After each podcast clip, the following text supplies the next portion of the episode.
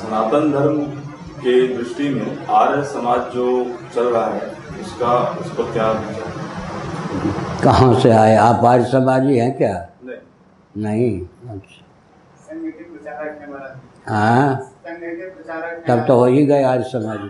संघकार तो रामकृष्ण मिशन आर्य समाज ब्रह्म कुमार क्या कहते हैं एक ब्रह्म समाज इनका मिला हुआ रूप है ना?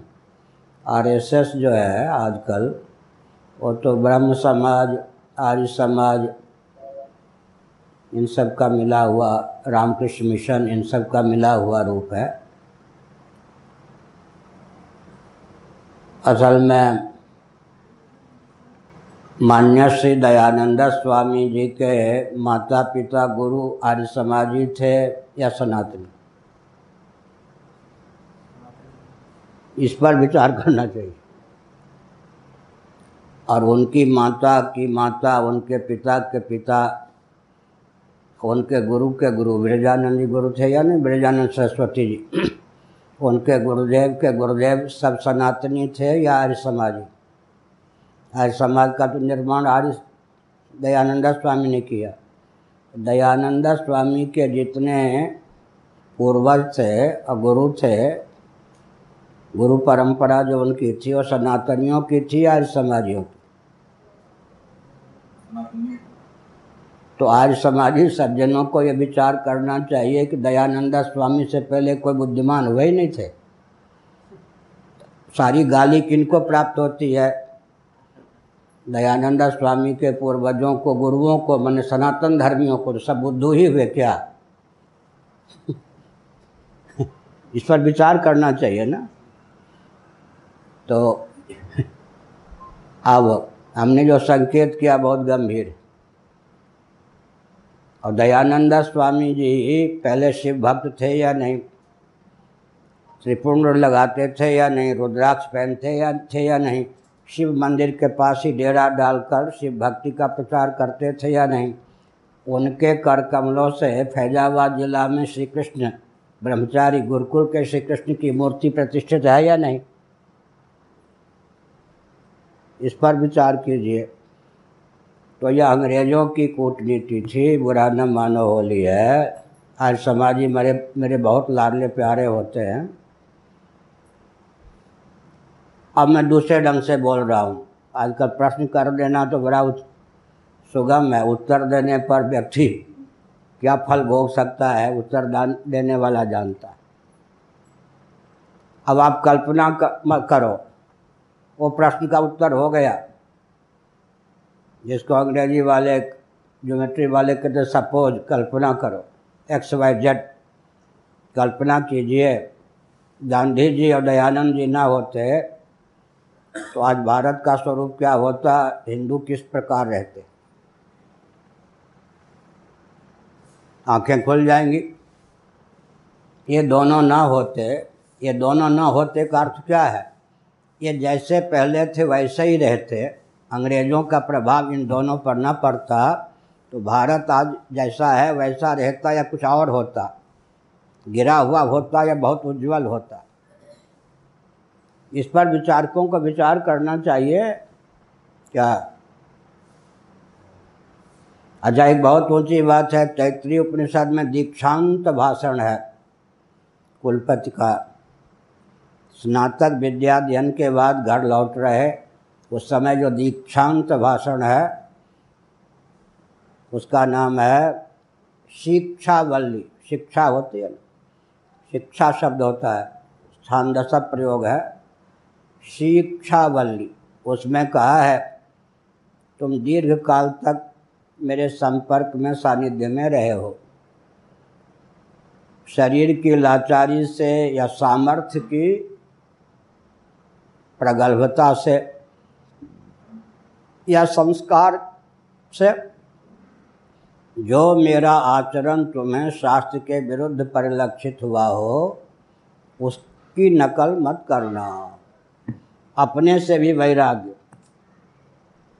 कभी कभी समरथ के नहीं दोष गोसाई, रह पावक सुरसर की नाई। कभी कभी अब कोई किसी व्यक्ति के घुटने में दर्द है, बैठे नहीं सकता खड़े म- मलमूत्र का त्याग करता है। अब उसकी तो लाचारी है। अब दाएँ हाथ में रोग है या है बाएँ हाथ से पाना पड़ता है या टूट, चोट लग गई, बाएँ हाथ से पढ़ना पड़ता है। या फिर जन्म जन्मांतर के संस्कार होते हैं। तो कहा किसी भी कारण से, सामर्थ्य की प्रगल्भता से या संस्कार की न्यूनता से मेरे जीवन में शास्त्र विरुद्ध जो चेष्टा तुम्हें दिखाई पड़ी हो, उसको आदर्श मत मानना। दूसरी बात यह है, रामादिवत वर्तव्यम। गौरी संप्रदाय के यहाँ एक वचन है, राम जी मर्यादा पुरुषोत्तम थे। भगवान के अवतार राम जी भी, कृष्ण जी भी, कृष्ण जी लीला पुरुषोत्तम थे। भगवान श्री कृष्ण की वाणी माननी चाहिए, उनके आचरण की अनुकृति नहीं करनी चाहिए रासलीला आदि समर्थता है उनमें। तो मर्यादा पुरुषोत्तम राम का ये वाणी या उनका आचरण, कथनी करनी दोनों अनुकरणीय है। कृष्ण भगवान की वाणी जो गीता में है, या उद्धव जी के प्रति एकादश स्कंद में है वो हमारे लिए अनुकरणीय है। रासलीला करेंगे तो गोवर्धन धारण पहले करना पड़ेगा। गोवर्धन धारण की क्षमता नहीं और रासलीला शुरू कर दी तो मरेंगे। इसीलिए क्या समर्थ व्यक्ति बहुत अच्छा उदाहरण है। स्वामी जी परिचित शायद ना हो।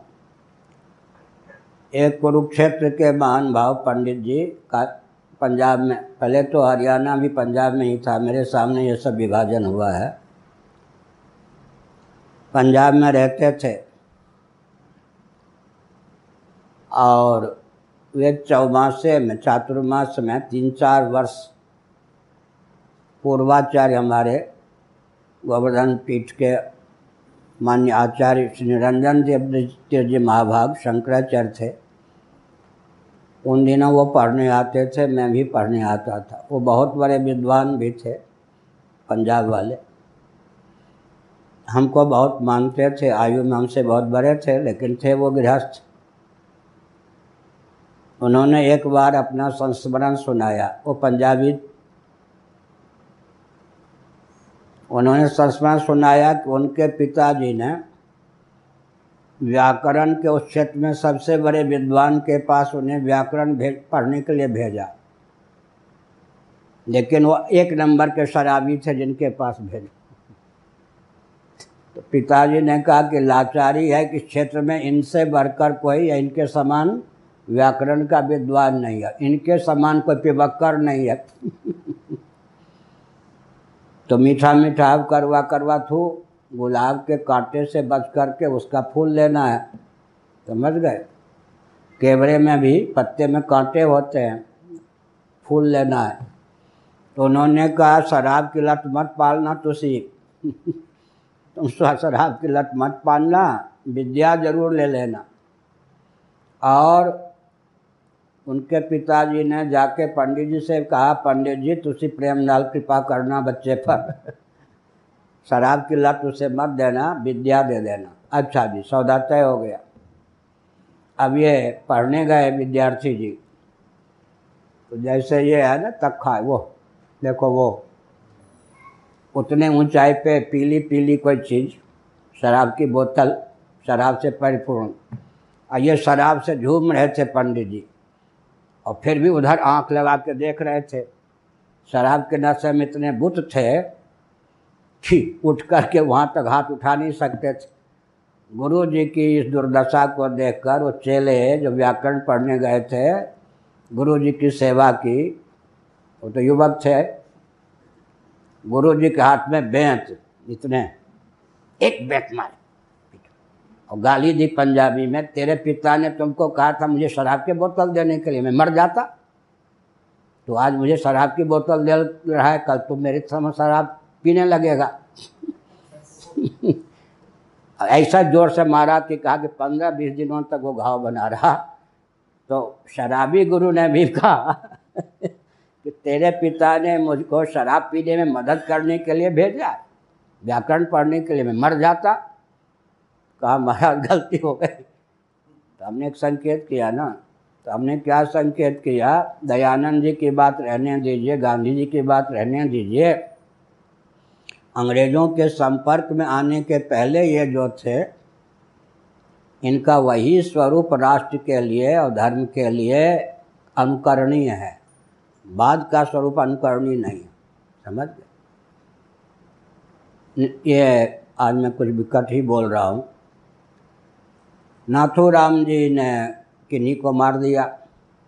नब्बे पृष्ठों का वो नाथूराम वकील भी थे। नब्बे पृष्ठ का उनको उनका वक्तव्य कोर्ट में। प्रतिबंधित था, लेकिन कहीं कहीं मिल भी जाता, छपा हुआ। नाथूराम ने जिनको मारा, मुझसे पूछा जाए तो बिल्कुल नहीं मारना चाहिए था। यहाँ पर वो चूक गए। मनोविज्ञान उनका काम नहीं कर रहा था। उन्होंने सोचा, अमुक व्यक्ति को मार देने पर अंग्रेज़ों की कूटनीति भारत में मर जाएगी। ये नहीं समझा उन्होंने कि अंग्रेज़ों की कूटनीति को मारने की ये विधा नहीं, अंग्रेज़ों की कूटनीति और प्रबल हो जाएगी। जैसे गांधी परिवार के तीन व्यक्ति, उधर तो गांधी ही स्वयं, इधर जो गांधी परिवार तो इंदिरा जी और राजीव जी, और उधर गांधी, वो गांधी जी, जिन्होंने फिरोज गांधी को गांधी कहा, गोद लिया हुआ बच्चा के समान। फिरोज गांधी कौन थे? पारसी। गांधी जी ने कहा, तुम मेरे बच्चे हो एक प्रकार से इसलिए गांधी सरनेम गांधी जी ने फिरोज जी को दिया वो फारसी थे तो गांधी जी, इंदिरा जी और राजीव जी तीन न मारे गए होते तो कांग्रेस इतनी बुलंद नहीं होती, भारत की दशा नहीं होती। जिन्होंने इनको मारा, उन्होंने समझा था कि इनको मार देने पर राजनीति का शोधन हो जाएगा, मनोविज्ञान में त्रुटि। सहानुभूति और जम गई लोगों को गांधीवाद के प्रति, इंदिरावाद के प्रति, परिवारवाद के प्रति लोगों की सहानुभूति और हो गई। लेकिन गांधी को मैंने जब मारा तभी मैं मर गया। या गांधी जी को मारने का यहाँ तक लिखा नाथूराम ने, जब मैंने संकल्प किया तभी मैं मर गया, ये भी लिखा, पूज्य शब्द का प्रयोग किया। लेकिन मैंने कहा, मारना नहीं चाहिए था। अंग्रेज़ों की कूटनीति को विफल करने के लिए मनोवैज्ञानिक तथ्यों पर उनको अच्छी प्रकार विचार करना चाहिए था। उन्होंने यह भी कहा कि मेरे पीछे कोई वर्ग, बिरादरी, रिश्तेदार, नातेदार नहीं है, मेरे व्यक्तिगत मस्तिष्क की सूझबूझ है। लेकिन मारने में हेतु दिया कि गांधी जी का जो दो रूप है, एक वो रूप जो राष्ट्रभक्त अंग्रेज़ों से संघर्ष करने वाला, दूसरा रूप जो उनके अनुकूल सारे अभियान को क्रियान्वित करने वाला। मैं उस गांधी जी को नहीं मानता जो अंग्रेज़ों के प्रभाव में आकर और भारत के लिए अभिशाप सिद्ध हो रहे। मैं उस गांधी को मानता हूँ, पूज्य जो गांधी पहले थे। ये नाथूराम जी के वक्तव्य नब्बे पृष्ठों में हैं। तो मैंने एक संकेत किया, आखिर गांधी जी का भी पूर्व रूप तो नाथूराम जी को मान्य ही था।